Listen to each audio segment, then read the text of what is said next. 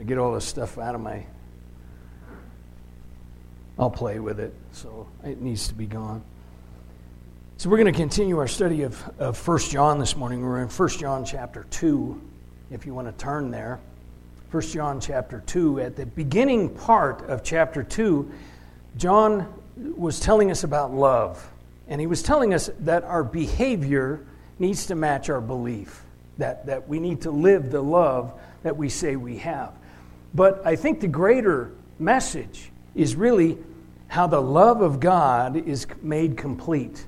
We talked about that a bit last week, how love of God can mean either the, the God's love for us or it can mean our love for God. And I fall on the side of God's love for us because he, it comes to us, it, it changes us, and then it's returned to God and, and given to others. And so it, it, this love of God and how this is made complete in us. That was really where he uh, honed in last week, or at least where I think he honed in last week.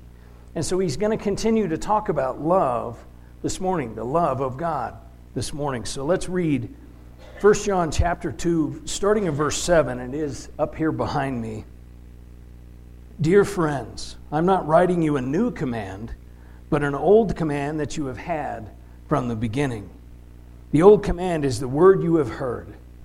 Yet I am writing you a new command, which is true in him and in you, because the darkness is passing away and the true light is already shining. The one who says he's in the light but hates his brother or sister is in the darkness until now. The one who loves his brother or sister remains in the light, and there is no cause for stumbling in him.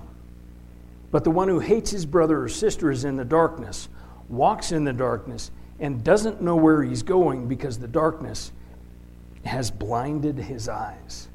So he begins by talking about this, this command to love how it's not a new command, and it's not. Remember the audience here. The original audience of this letter was, was Jewish Christians, so they knew the Torah, they knew the law. And, it, and God told them in Leviticus 19, You shall not take vengeance, nor bear any grudge against the sons of your people, but you shall love your neighbor as yourself, for I am the Lord. So, this, this love, that, or this command to love, is not new. Now, I want you to consider something.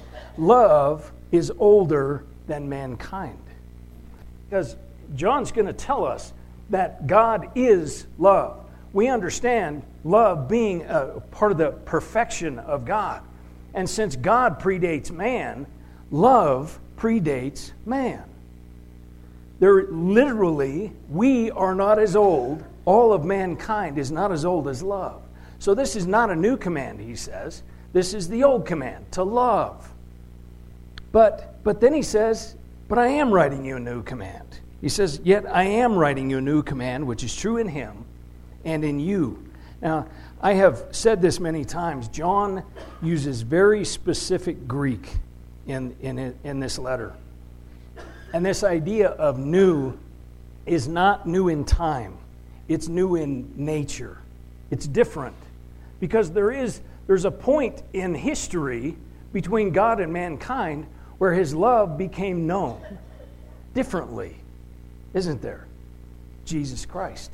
He intervened in human history in Jesus Christ. So, so this, this love is new in that sense. It is, it is new in revelation, it's new in manifestation.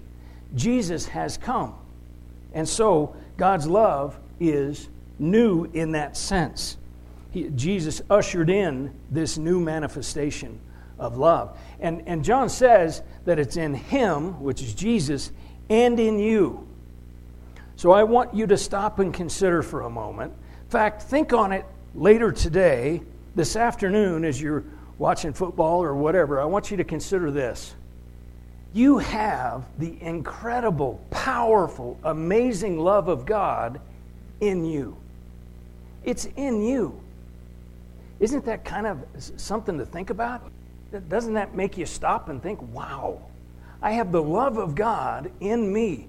Because John has said that, that God's love comes to us, makes a difference in us, it changes us entirely, it transforms us, and then that love is returned to God and given to others. This that powerful love is in you. It's in Jesus and it's in you. John's told us it's in Jesus and it's in you. That kind of love is in you. And then he says, The darkness is passing away and the true light is already shining. Can, can, reading that, can't you picture a sunrise? How the darkness is passing away and the, new, and the light is shining already. That is such a beautiful picture. We have this picture that this, this inter, intervention in human history of Jesus Christ changes everything. It changes everything. It changes us, but it changes the world, doesn't it? It literally changes everything around us. So, a more literal translation of this would be divinely loved ones. No new teaching am I writing to you, but an old teaching which you have constantly had from the beginning. This old teaching is the word which you've heard. On the other hand, a new teaching I am writing to you, which is in fact true in Jesus and in you, because the darkness is disappearing, going out of existence, and the genuine light is shining already. Then John gives us more. We saw in, in chapter 1 the, the darkness and light, darkness versus light. And, and back in, in chapter 1, John said, if you're living in the darkness, then you don't know the light. You cannot have fellowship with the light if you're living in the darkness. There is, there is this dichotomy, this, this uh, one versus the other. And, and he sets it up again. He says, The one who loves his brother or sister remains in the light, and there's no cause for stumbling in him. John doesn't give us room for partial darkness. He doesn't give us room for, well, kind of light, but not really all the way light. He doesn't give us room for, well, you know, Monday was pretty dark, but Tuesday I was okay. He doesn't give us room for that. It, he gives us darkness and light.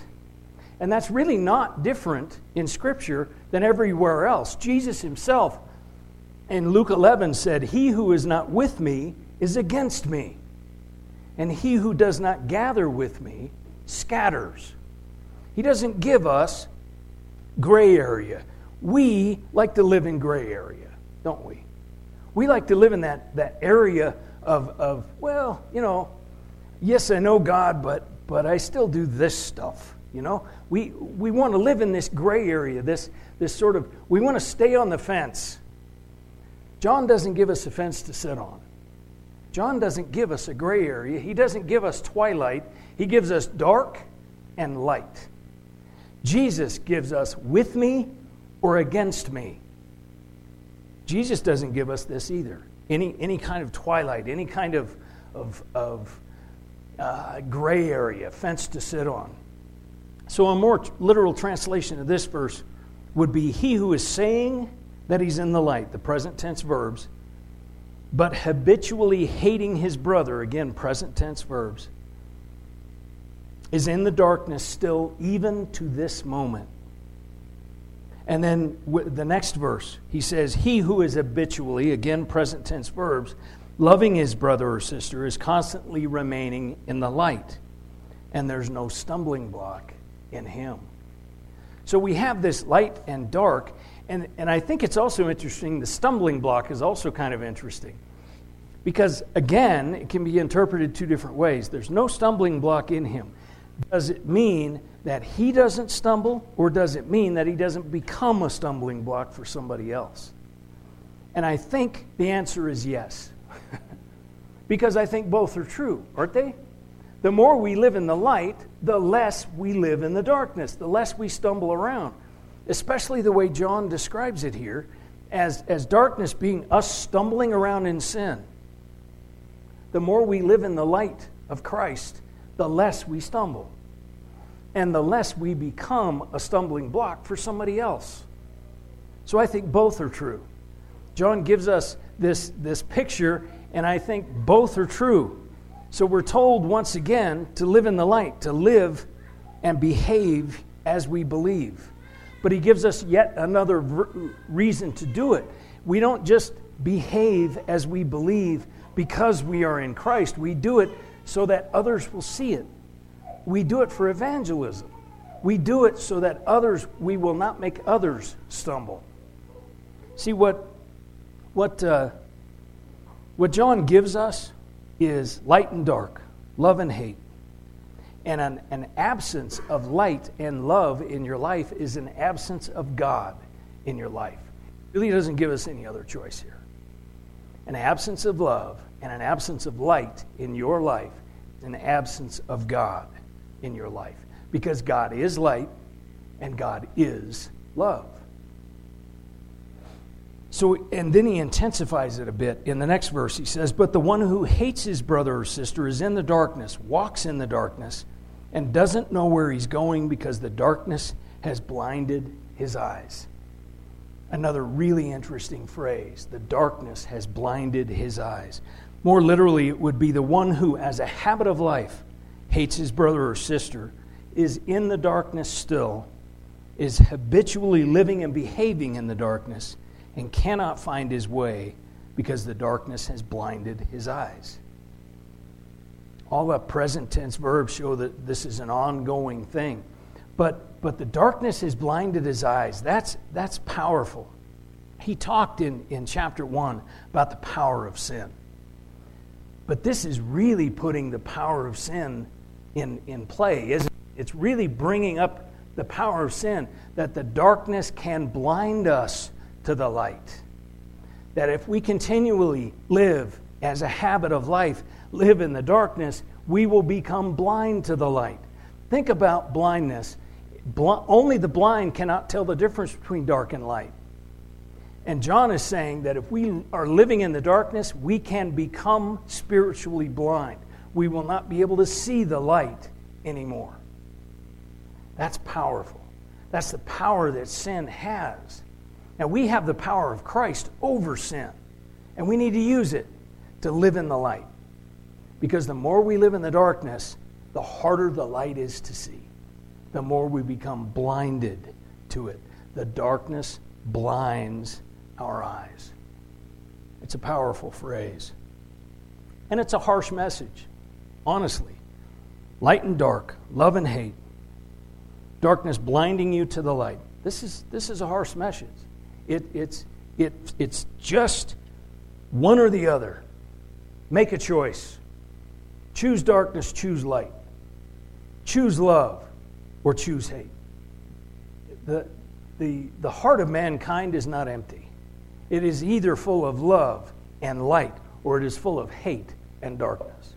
It's one or the other. And it's a choice. It's a choice we must make. Will you live in the light? Will you live in love? Or will you live in darkness and hate? And, and it's not a new thing. This is not a new command either to, to live in the light or, or not. God said, God told his people back in Deuteronomy chapter 30 I call on heaven and earth to witness against you today that I have set before you life and death, blessing and curse. Therefore, choose life that you and your offspring may live. We have this choice to make. Are we living in the light or are we living in the dark? Are we living in love?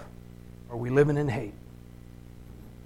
John does not give us a fence to sit on. He doesn't give us a gray area in between. I love this, but I hate that. He gives us love and hate the love of God made complete in you, coming to you, transforming you, returning to God, and, and given to others. That's God's love. Or hate, which the world is full of. Watch the news, read the newspaper. You see the world full of hate. We can see the difference. We don't, we don't want it to be this clear of a choice, but it is. Will you live in the light? Will you live in love? Or are you going to continue in the world's hate? I'm going to ask that you bow your heads and just consider that question because it's, it's, it truly is your choice. Jesus has done everything for you to give you light and love, everything you need. All you need to do is trust Him. All you need to do is say, God, I know I have sin in my life. I've said things wrong. I've done things wrong. I've thought things wrong. And I know the Bible calls that sin. But I'm going to trust that Jesus died in my place on that cross. He, he died to pay my price for my darkness. And so I ask you to come into my life and give me love, give me light. Let me live in light and love. If you prayed that prayer for the first time this morning, you let somebody know. Come and let me know. Let your neighbor know. Maybe this morning, as you look back over the last week, you've been caught up in the darkness of this world. Will you, right now, between you and God, make a commitment to live His light starting now?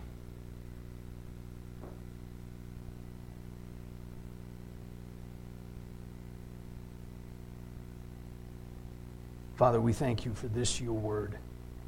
We thank you, Father, that you make the choice simple life or death, blessing or curse, light or darkness, love or hate. Help us choose life and light and love and blessing. Help us to choose that every day. For it's in Jesus' name we ask. Amen.